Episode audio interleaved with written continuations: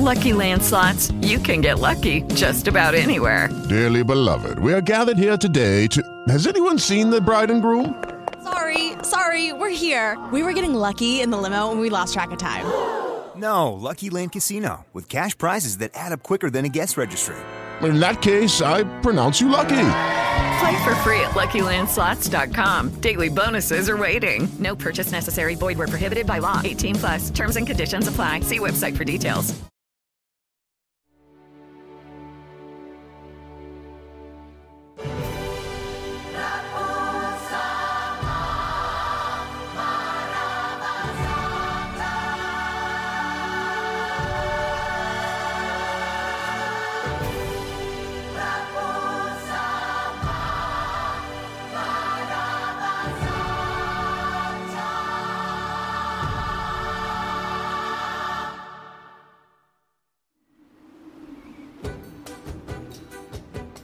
Central Europe, and a cave in the Bohemian Mountains.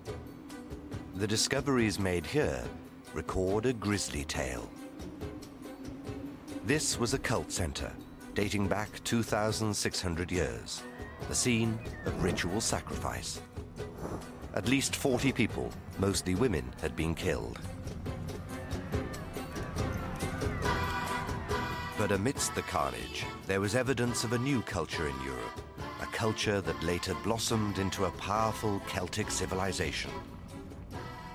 Archaeologists believe that this was the burial service of a chief, accompanied on his way to the other world by his wives and slaves. He was buried with gifts and symbols, the bronze figurine of a bull, a wide gold armlet, A skull, clear evidence of execution. The cave rituals of Bohemia are matched by the scenes on this piece from Austria, a large bowl, supported by a goddess with her entourage. It gives further clues of the spread of a new religious and artistic culture.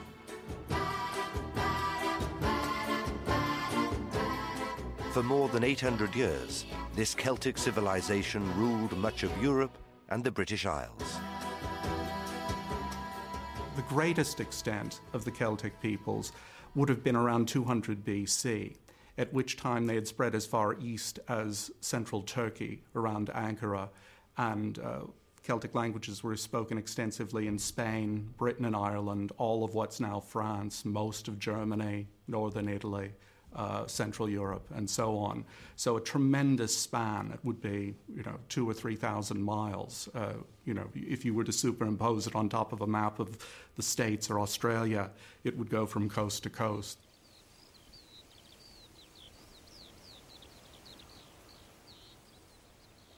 About 3,000 years ago, momentous changes were happening to the east, on the Russian steppes. The climate altered. It was becoming drier. Pastures were withering. The people of the steppes moved westwards to the Hungarian plain and the Danube Valley.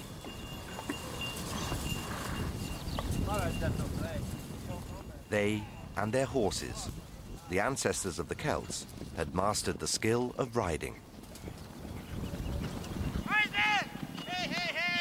For the Celts, the horse became essential in peace and in war.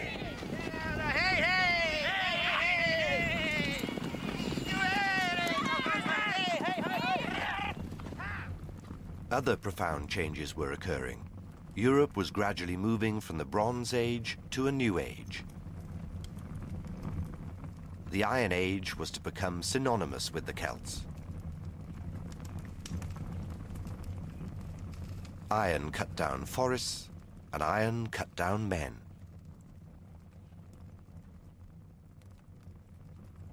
Explorers from the civilized world of the Mediterranean first recognized the Celts in Central Europe, a distinctive people, fair-haired and tall. The Greeks called them the Keltoi.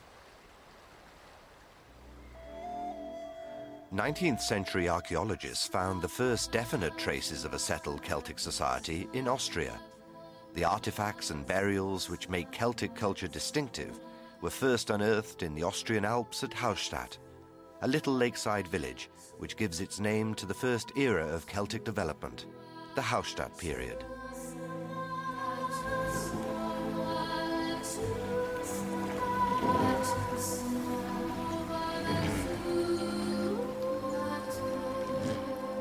To those familiar with the Celtic languages, the very name Hallstatt and the neighbouring village Hallein suggest the reason for the area's importance in prehistoric times.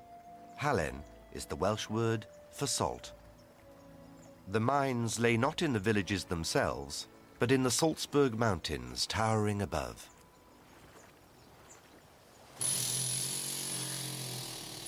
Now it's archaeologists who work the seams. All around them, the reason for the area's importance to Iron Age societies. Salt was a vital commodity to preserve meat, and one that Celtic tribal chiefs could trade for luxuries from Mediterranean countries such as Greece. There are almost 4,000 meters of prehistoric mine shafts. Finds here suggest that white gold was prized far above miners' lives.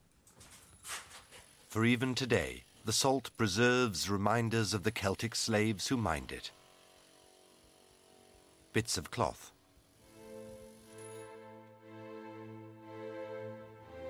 A miner's axe.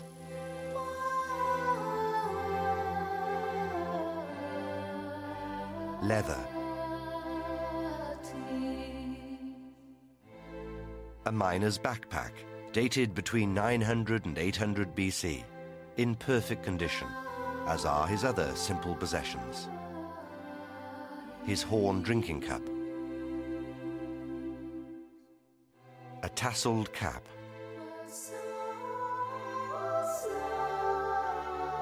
sparse clothing and mining axes.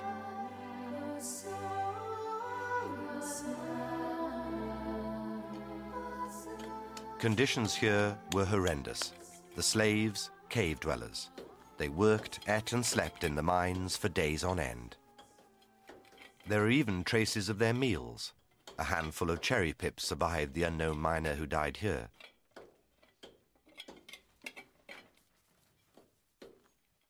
The slaves lay where they dropped.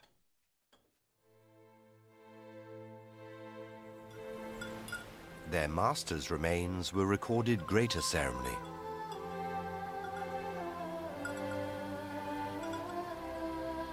In 1846, a government director of mining, George Ramsauer, discovered the graves of the upper classes.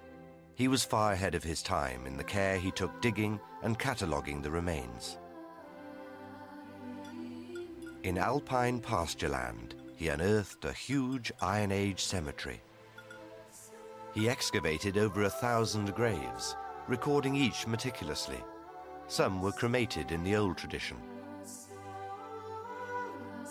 In this grave, bronze containers hold human ashes. This urn is decorated with ducks and the spoked wheel, a symbol sacred to the god of war.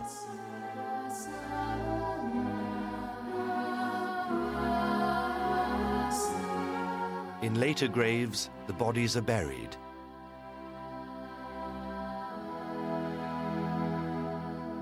Belongings were interred with them. Some went armed to the next world. This bronze scabbard with its slender iron sword is vividly decorated.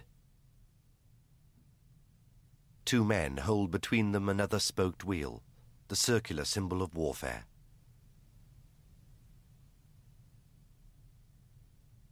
The three mounted Celtic spearmen, evidence of the importance of the horse to the Celts. This weapon is more ornate than practical. Since these discoveries at Hallstatt, more confirmation of the unsuspected riches of Celtic culture has come to light. 25 years ago, an amateur archaeologist working in this rich farmland area near Stuttgart persuaded the professionals to excavate this mound. Jorg Biel led the team. It was the find of a lifetime. As amazing as the tomb of King Tutankhamun, a wooden chamber emerged, unplundered, the burial place of the Prince of Hochdorf around 530 BC, a man in his 40s. A wide gold bracelet, a potent symbol of a rich elite. A fine gold scabbard sheathes a magnificent dagger of bronze and iron. His burial was one of the most elaborate of the Hallstatt burials throughout Europe. The chieftain's torque or neckpiece. It is the symbol of his power and authority. 20 centimeters wide, it has been hammered from a single piece of gold.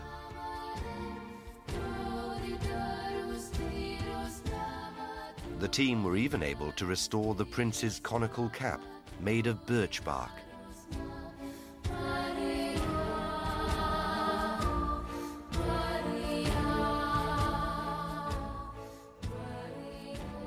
Thin plaques of gold embellished the shoes.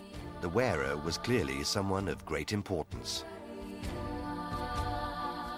Dass es sich hier natürlich um eine sehr stark strukturierte Gesellschaft handelt, ist klar. Was, wer hier liegt, ist der Boss und wahrscheinlich auch der Boss einer Familie. Ich denke, dass hinter diesem ganzen Erscheinung eine Dynastie steht, also eine Familie. The prince was over six foot two inches tall and fitted the classical writer's description of the Celts being tall and muscular. His body was laid out on a couch, at the time padded with animal furs and hemp. Supported by eight female figures, the three meter couch of burnished bronze is highly decorated. On its back, a portrait of the four wheeled burial wagon, and on it, a warrior, possibly the chief himself. The Prince of Hochdorf went to the other world in style. Der, wenn wir die einzelnen Gegenstände im Grab betrachten, so ist ein ganz wertvoller Gegenstand der vierrädrige Wagen.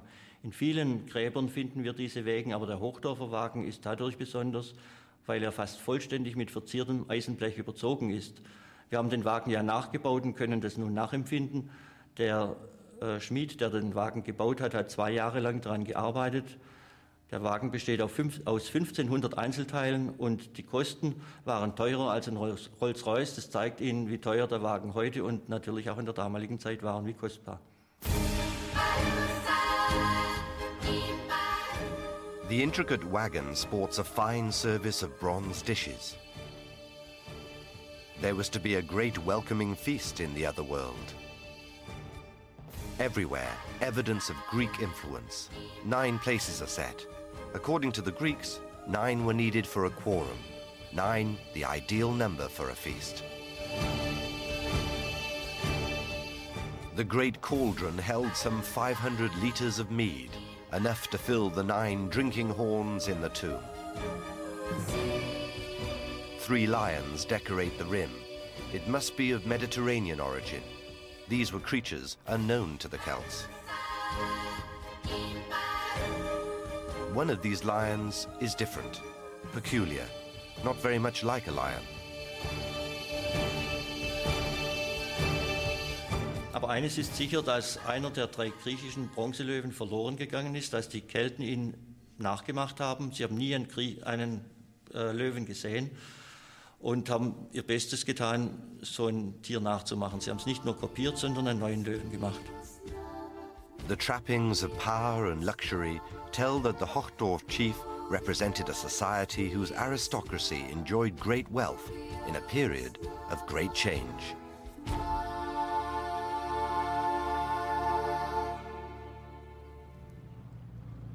modern day Marseille. In 600 BC, the Greeks established a trading post here. The Greek geographer Hecataeus noted the presence of Celts on the outskirts. Trade with the Celtic settlements inland soon made both the Greek merchants and the Celtic aristocrats wealthy. Now, more than ever, Greek goods, Greek styles, and in particular alcohol flowed into the Celtic world. The Celts were particularly fond of wine, one Greek writer reports they would swap a slave for a single jar.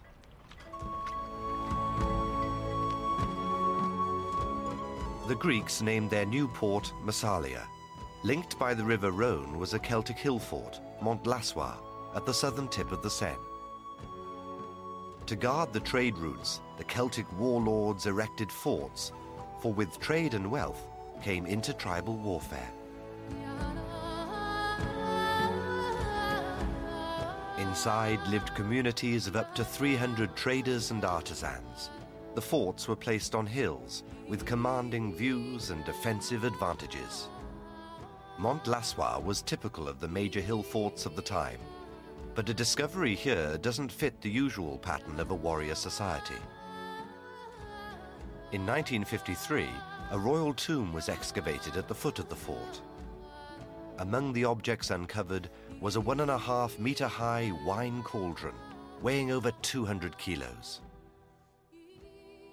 The crater's lid was well preserved. On it is a statuette of a female.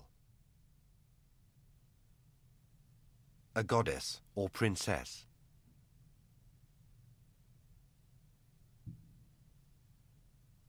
The skull buried here is largely intact. A replica head was constructed. The remains of the skeleton were pieced together. Scientists argued whether the 35 year old they had found was a man or a woman, a prince or a princess. An anthropologist has recently taken another look. What I found was a very fragmentary human skeleton um, of a very, very small um, person without very large muscles, um, very diminutive in stature, perhaps only about 160 um, centimeters tall though relatively short and small. And I also realized another pathological condition that hadn't previously been noted, and that's in addition to um, sort of bilateral dislocations as a very young person, possibly in birth, of the hips. And so this person was actually showing that I'm pretty certain it's a female, a small female, a lightly constructed female, and one that was um, unique in the sense that she would have had an unusual gait pattern there's a sort of waddling walk, um, but would have been able to walk um, with both sides affected. That's actually, in this case, beneficial. And uh, she also, her face would have been um, twisted and her head permanently tilted to one side, ever so slightly perhaps, but certainly noticeable. So she's not um, a real sort of what you'd immediately think of as a, as a princess. She is certainly no warrior princess, yet she has a large funeral wagon the wheels have been removed and left leaning against the timber lining of the tomb. Among the jewelry is a magnificent torque, almost half a kilo of pure gold, a symbol of her authority. The necklet's details imply links with the Mediterranean, like the Greek Pegasus. None of the items demonstrate skill at war. So what was the source of her power? The fact that there are no weapons in the burial suggests that she was, uh, on the one hand, she was an individual with considerable political power, but she seems to have been in this peace chief type of category that is not a warrior chief, presumably a, um, a leader at a time when her population had more need of someone who was a religious practitioner.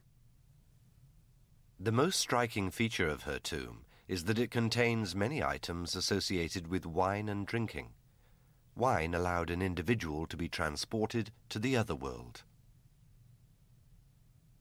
Beautiful flagons and Greek drinking cups. Once again, there are links to trade. And the great bronze cauldron that can hold a thousand litres of wine.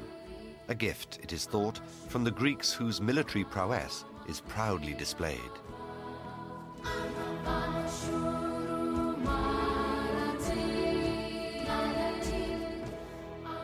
Other Greek allusions include Gorgon like gods.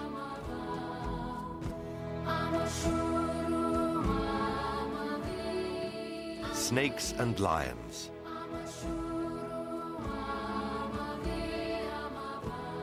Alcohol, then, was of great importance.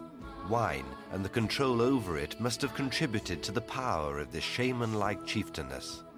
But why such a grand burial?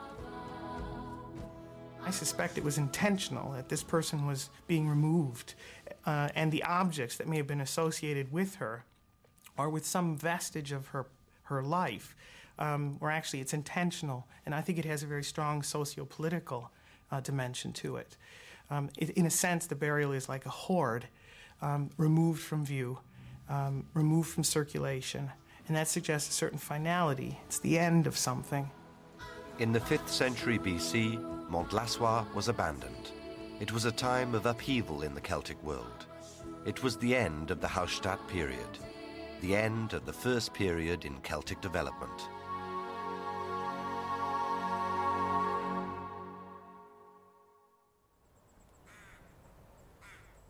The second period of Celtic art and culture, from the middle of the 5th century onwards, takes its name from another single lakeside village, this time in Switzerland. It was called La Tène, the shallows on Lake Neuchâtel. In 1857, Friedrich Schwab, a Swiss amateur archaeologist, noticed something unusual in the lake. It had been a dry summer, water level had fallen, and strange timber piles surfaced. Schwab set in train excavations and drainage. He exposed the timbers of an ancient bridge. Over a quarter of a century of excavation amassed some 3,000 artifacts, including 160 iron swords. The swords were slender and longer than ones from earlier burials.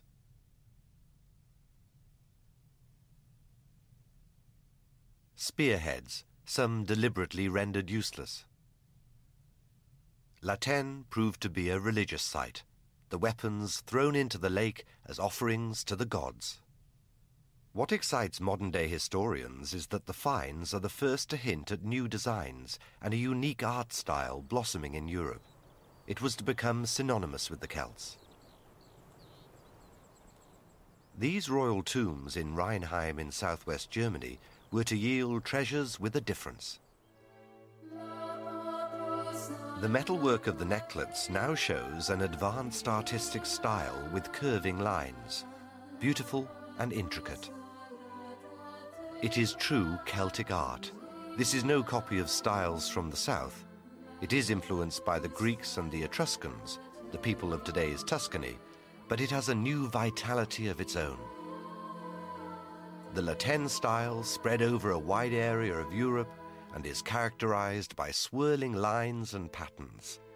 Here they flow over the overlay of bronze and coral on an iron helmet. It is not designed for use in real life battle.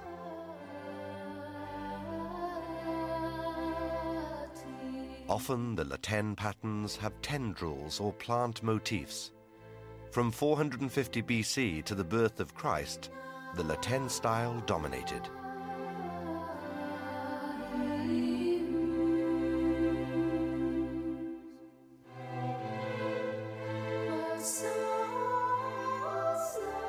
Elsewhere within the patterns lie shapes and faces.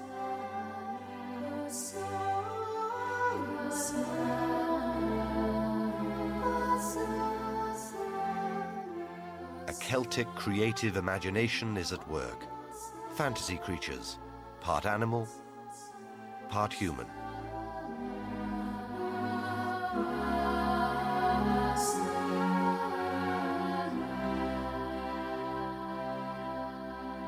Occasions, the artwork evokes a world of dreams, sometimes nightmarish.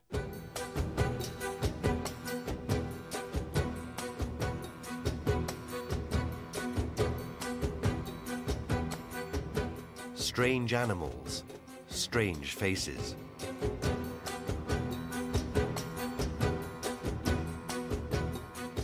Here, a human head leads to an animal's tail, and the animal in turn has a human head in its jaw.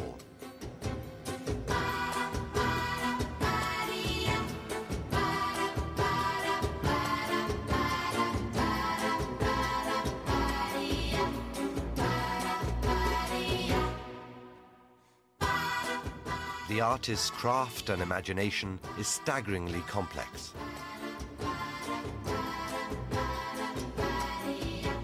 It is the art of the elite. It expresses authority.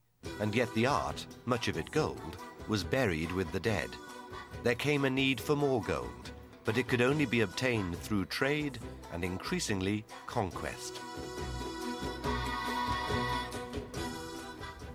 So from 450 BC, times were turbulent. Even the largest hill forts were affected, like the massive Heuneburg hill fort on the edge of the Swabian Alps in southern Germany, overlooking the upper Danube Valley. Archaeologists working here have discovered telltale signs of chaos. Strata filled with charcoal show that on several occasions the fort was burned to the ground. We know from the Roman classical writer Livy and from archaeology that large numbers of people were abandoning their hill forts and moving southwards. But why? The archaeological evidence certainly suggests that the population was building and building and building. And um, what we know of the society at the time is that it was um, uh, an, that warfare was endemic, uh, and that it was uh, very much a consuming society that maintained the level of the elite by the destruction of wealth. The elite had to be buried with large quantities of gold and, and other luxuries, and that was really draining the natural resource. And it may be that society, um, social demands were such um, that they virtually destroyed society. Society wasn't able to provide all this gold to maintain the social system, and the social system broke down. All these things probably combined uh, to encourage the young men to, to take their followers, to amass, and just go out and seek their fortunes. The numbers involved in these migrations were enormous. Tribes, two and three hundred thousand strong, poured through the Alpine passes.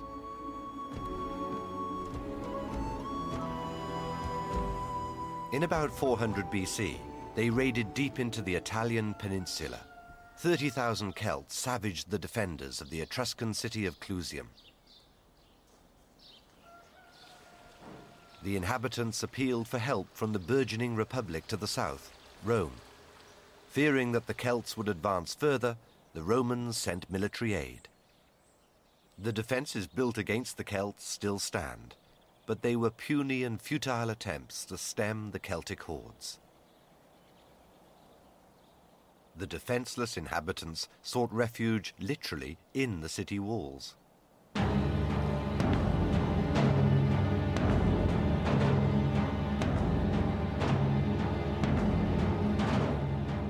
Etruscan and Roman armies were routed.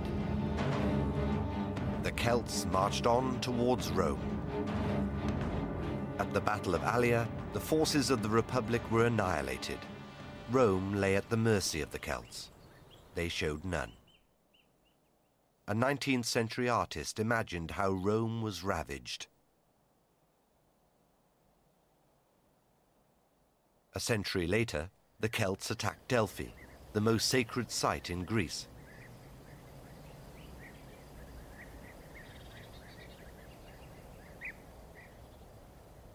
30,000 strong, they advanced to plunder the nation's treasures. Greek accounts vividly describe the assault, but tell also how the gods intervened. Earthquakes, thunderbolts, and avalanches from Mount Parnassus hit the Celtic camps. The Celts interpreted this as divine displeasure. In disarray, the Celts were driven mad, say the Greeks. They ended up fighting amongst themselves. Forced to retreat, they left 26,000 of their number dead or dying. After the massacre at Delphi, the Celts dispersed in all directions, eastwards to the Danube Valley around Belgrade, and to Turkey. But far to the north, in Britain, things were very different.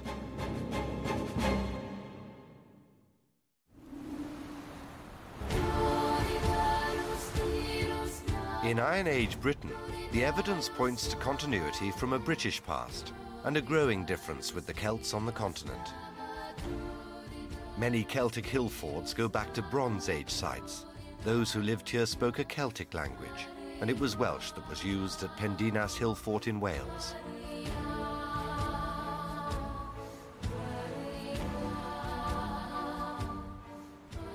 Welsh was also the language of Malvern Hill Fort near Gloucester.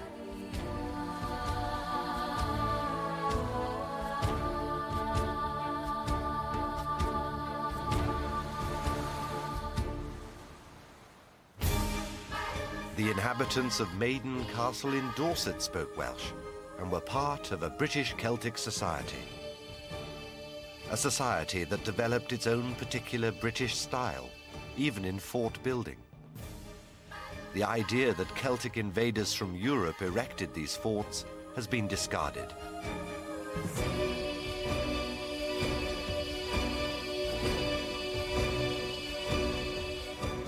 Nowhere is the regional style of building more apparent than in Scotland and the Isles. Built to dominate the landscape. They were the Great Brochs. Over 500 of the massive structures exist. It's now believed that this British Celtic style and culture developed independently of that of the continent.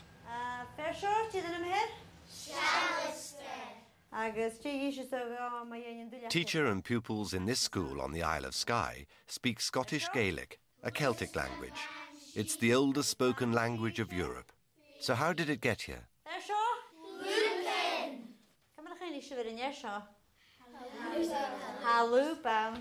If you get rid of the idea of there being a, a, major Celtic migration into Britain, that does raise very serious problems about the language, uh, because the, the language spoken in Britain and still spoken in parts of it um, belongs to what we call the Celtic family of, of, of, languages, the same languages that are spoken, were spoken in Gaul and, and um, uh, further over in Europe. So, um, how can one explain that? Well, the old idea used to be, of course, waves of population bringing over different sorts of Celtic. Um, but uh, nowadays, I think many of us would see the Celtic language as being a, a, very old language, possibly even going back to the Neolithic period or, or earlier. Um, from that period onwards, uh, Western Europe was um, intimately in contact, particularly along the Atlantic seaways from Spain, France, uh, and, and Britain. There were ships going backwards and forwards, trading, carrying metals, carrying people. And in that context of trade and exchange, I think one can understand how a, a lingua franca grows up, a language which enables all these disparate people to communicate. That's the context I think we should see Celtic in. Here in Hampshire at Butser Ancient Farm Research Centre, the everyday life of the Celts has been meticulously pieced together.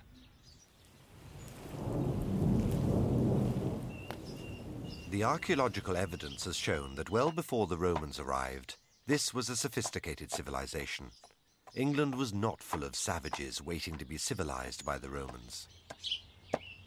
I think before the farm began, it was the perceived view that the Celts were struggling to survive, they couldn't farm, they couldn't build, and it was all the gift of the Romans, this civilization kick.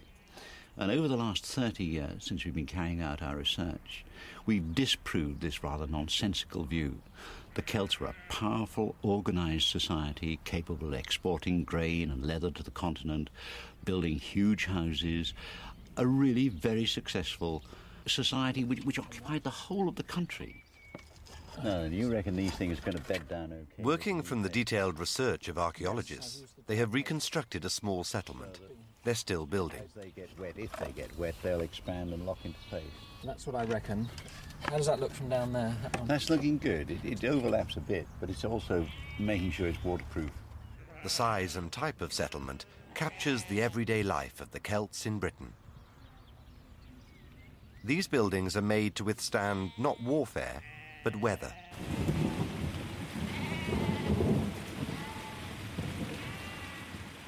The sloping roofs are invariably thatched, an effective method which has persisted over 2,000 years to today.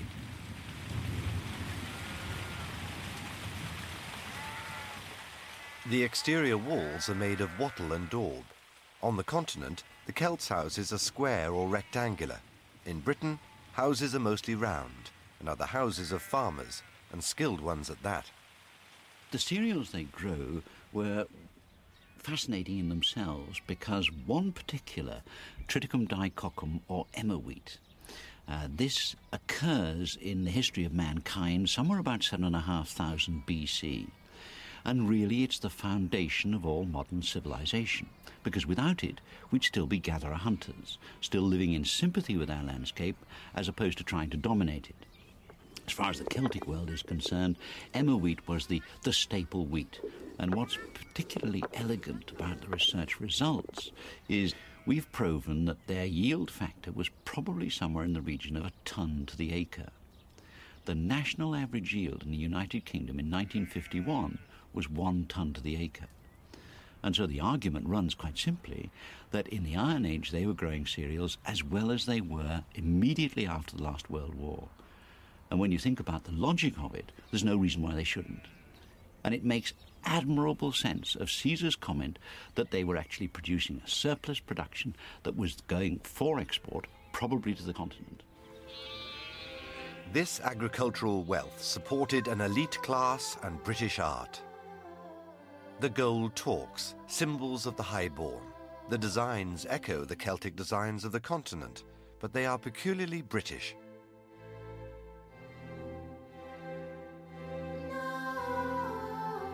the magnificent shield of bronze and inlaid glass found in the Thames at Battersea.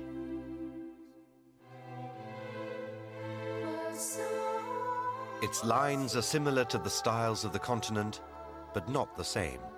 This shield was never meant for battle. Celtic art was more profound than that. It has deep meaning. Um, it wasn't just art for art's sake.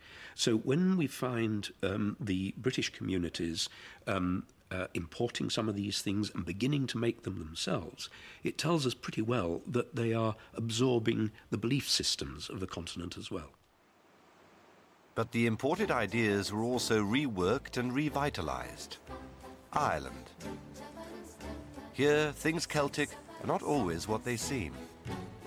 Dun Aengus on Inishmore, with its rings of defences, is a peculiar Celtic fort. Indeed, it may not be a fort at all.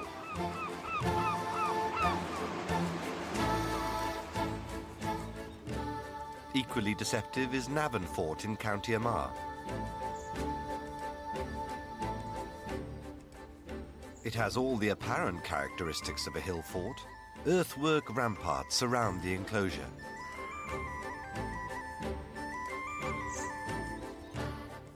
It has an entrance typical of a hill fort, but there is something very different here.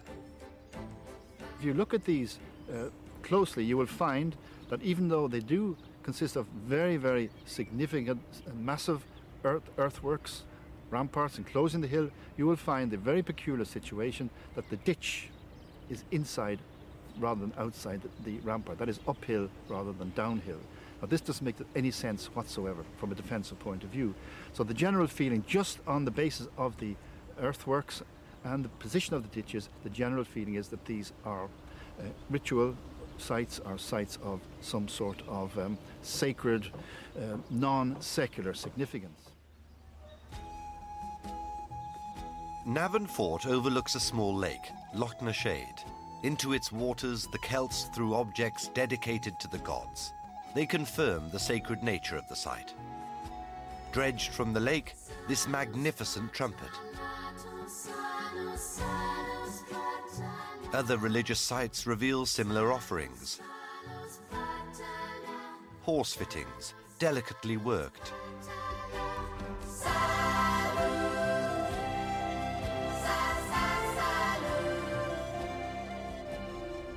A leather shield found in a bog in County Tipperary. More beautiful gold torques found buried in hoards.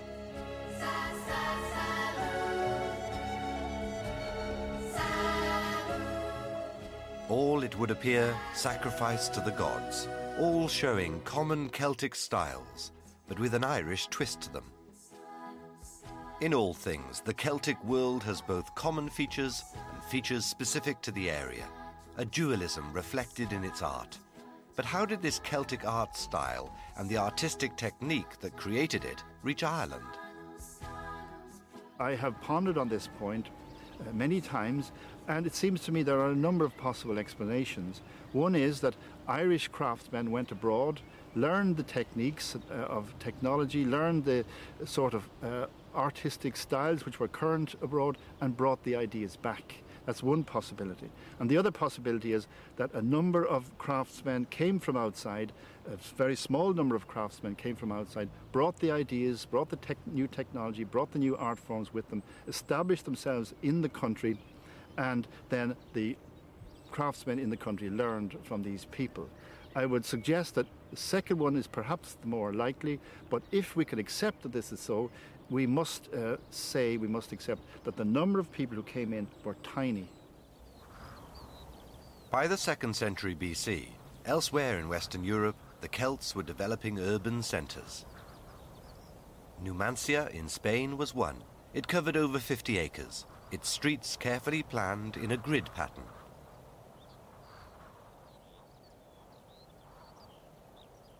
The houses on stone foundations were built of mud-dried bricks.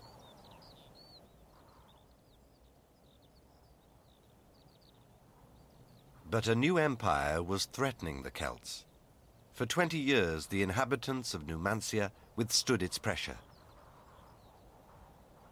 Then, starved into submission, its armies destroyed, the town was razed and the survivors sold as slaves.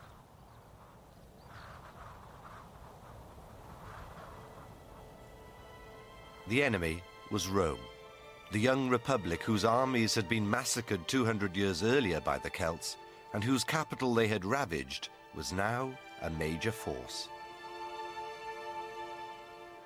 The Roman leaders intent on world domination, they would have the discipline and imagination to achieve it.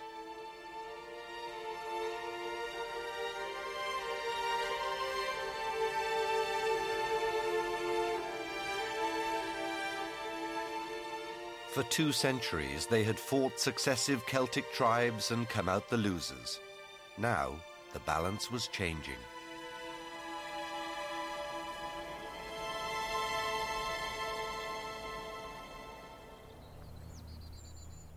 To the north of the Alps, the Celts had developed substantial tribal states, ruled by kings and high chiefs.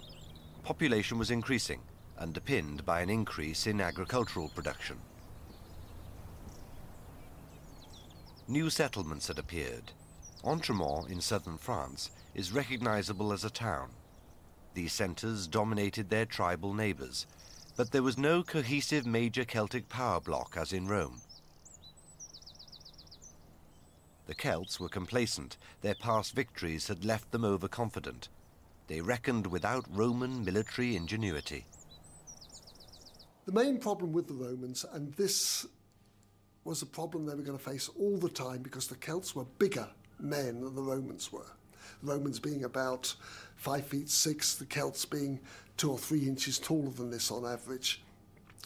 And the Roman had to develop something that they could stop these with. This type of weapon, the Romans call it the pilum. It's a, a long iron shank joined to a wooden haft and what they do is when the two armies charge, at about 20 metres distance, the Romans throw these and they you could imagine them hurtling through the air, 20,000 of these, and when they hit the Celtic shields, this piece went right through the shield and got to the man behind it. This was their prime purpose. This, of course, caused tremendous confusion with the Celtic army, with the result that they stopped charging to defend themselves, and it was in this very, very short break that the Romans went in with their swords, mainly thrusting swords, and tried to cut them to pieces. They had tremendous success with this, and basically, during their whole period of fighting the Celts, their tactics against the Celt never changed.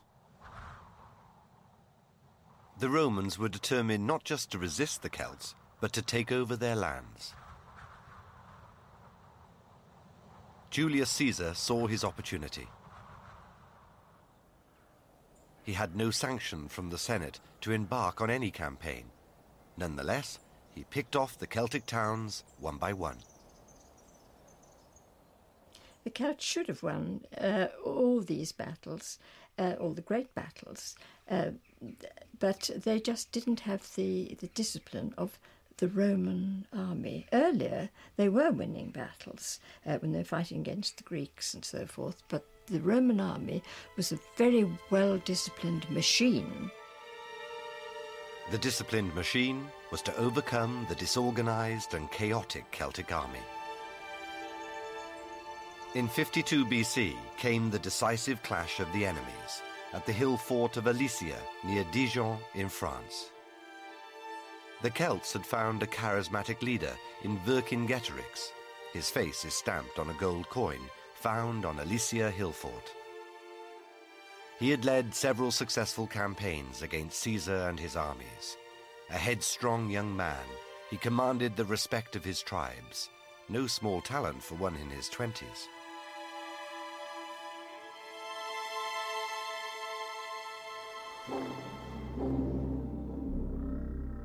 Vercingetorix had assembled a Confederate army well over 200,000 strong. Celtic cavalry and infantry outnumbered Caesar's small army four to one. Vercingetorix should have won easily. Then he does the incredibly stupid thing of sending away his cavalry. You know, he sends them home to their people to collect a relieving army. As long as his cavalry were there, the Romans could only build their fortifications on the hills, where the cavalry couldn't attack them, or actually on the slopes of the hills. The moment they send off the cavalry, Caesar has a free time to do whatever he likes. Vercingetorix had made his first error. Caesar was quick to take advantage. Within a mere month, Roman troops built a ring of enormous siege works around the hill fort over 22 kilometers long. A complicated pattern of traps was laid to halt the Celtic chariots. Iron spikes, circular pits, and sharpened stakes. Then ditches, then ramparts of earth and timber with defensive towers. When a Celtic relief force a quarter of a million strong arrived, they failed to break through.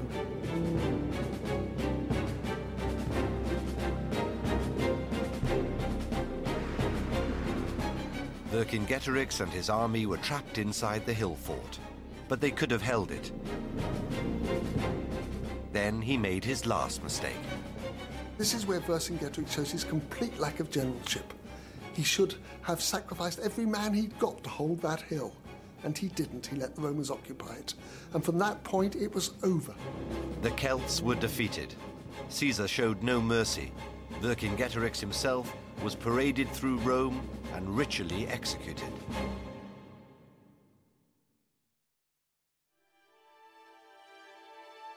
This marble statue in Rome depicts a naked and dying Celtic warrior.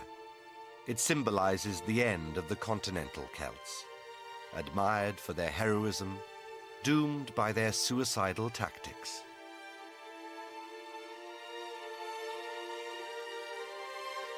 In Britain, however, the story was unfinished. Roman rule would be tenuous.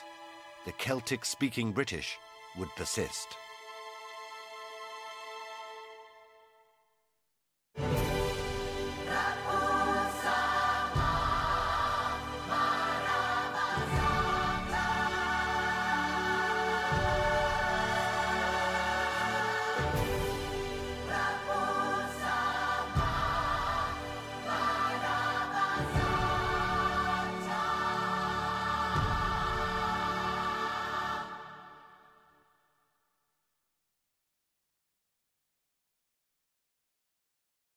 Is Ryan here, and I have a question for you. What do you do when you win?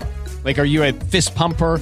A woohooer, a hand clapper, a high fiver. I kind of like the high five, but if you want to hone in on those winning moves, check out Chumba Casino. At ChumbaCasino.com, choose from hundreds of social casino style games for your chance to redeem serious cash prizes. There are new game releases weekly, plus free daily bonuses. So don't wait. Start having the most fun ever at ChumbaCasino.com. No purchase necessary. VGW. Void were prohibited by law. See terms and conditions. 18 plus.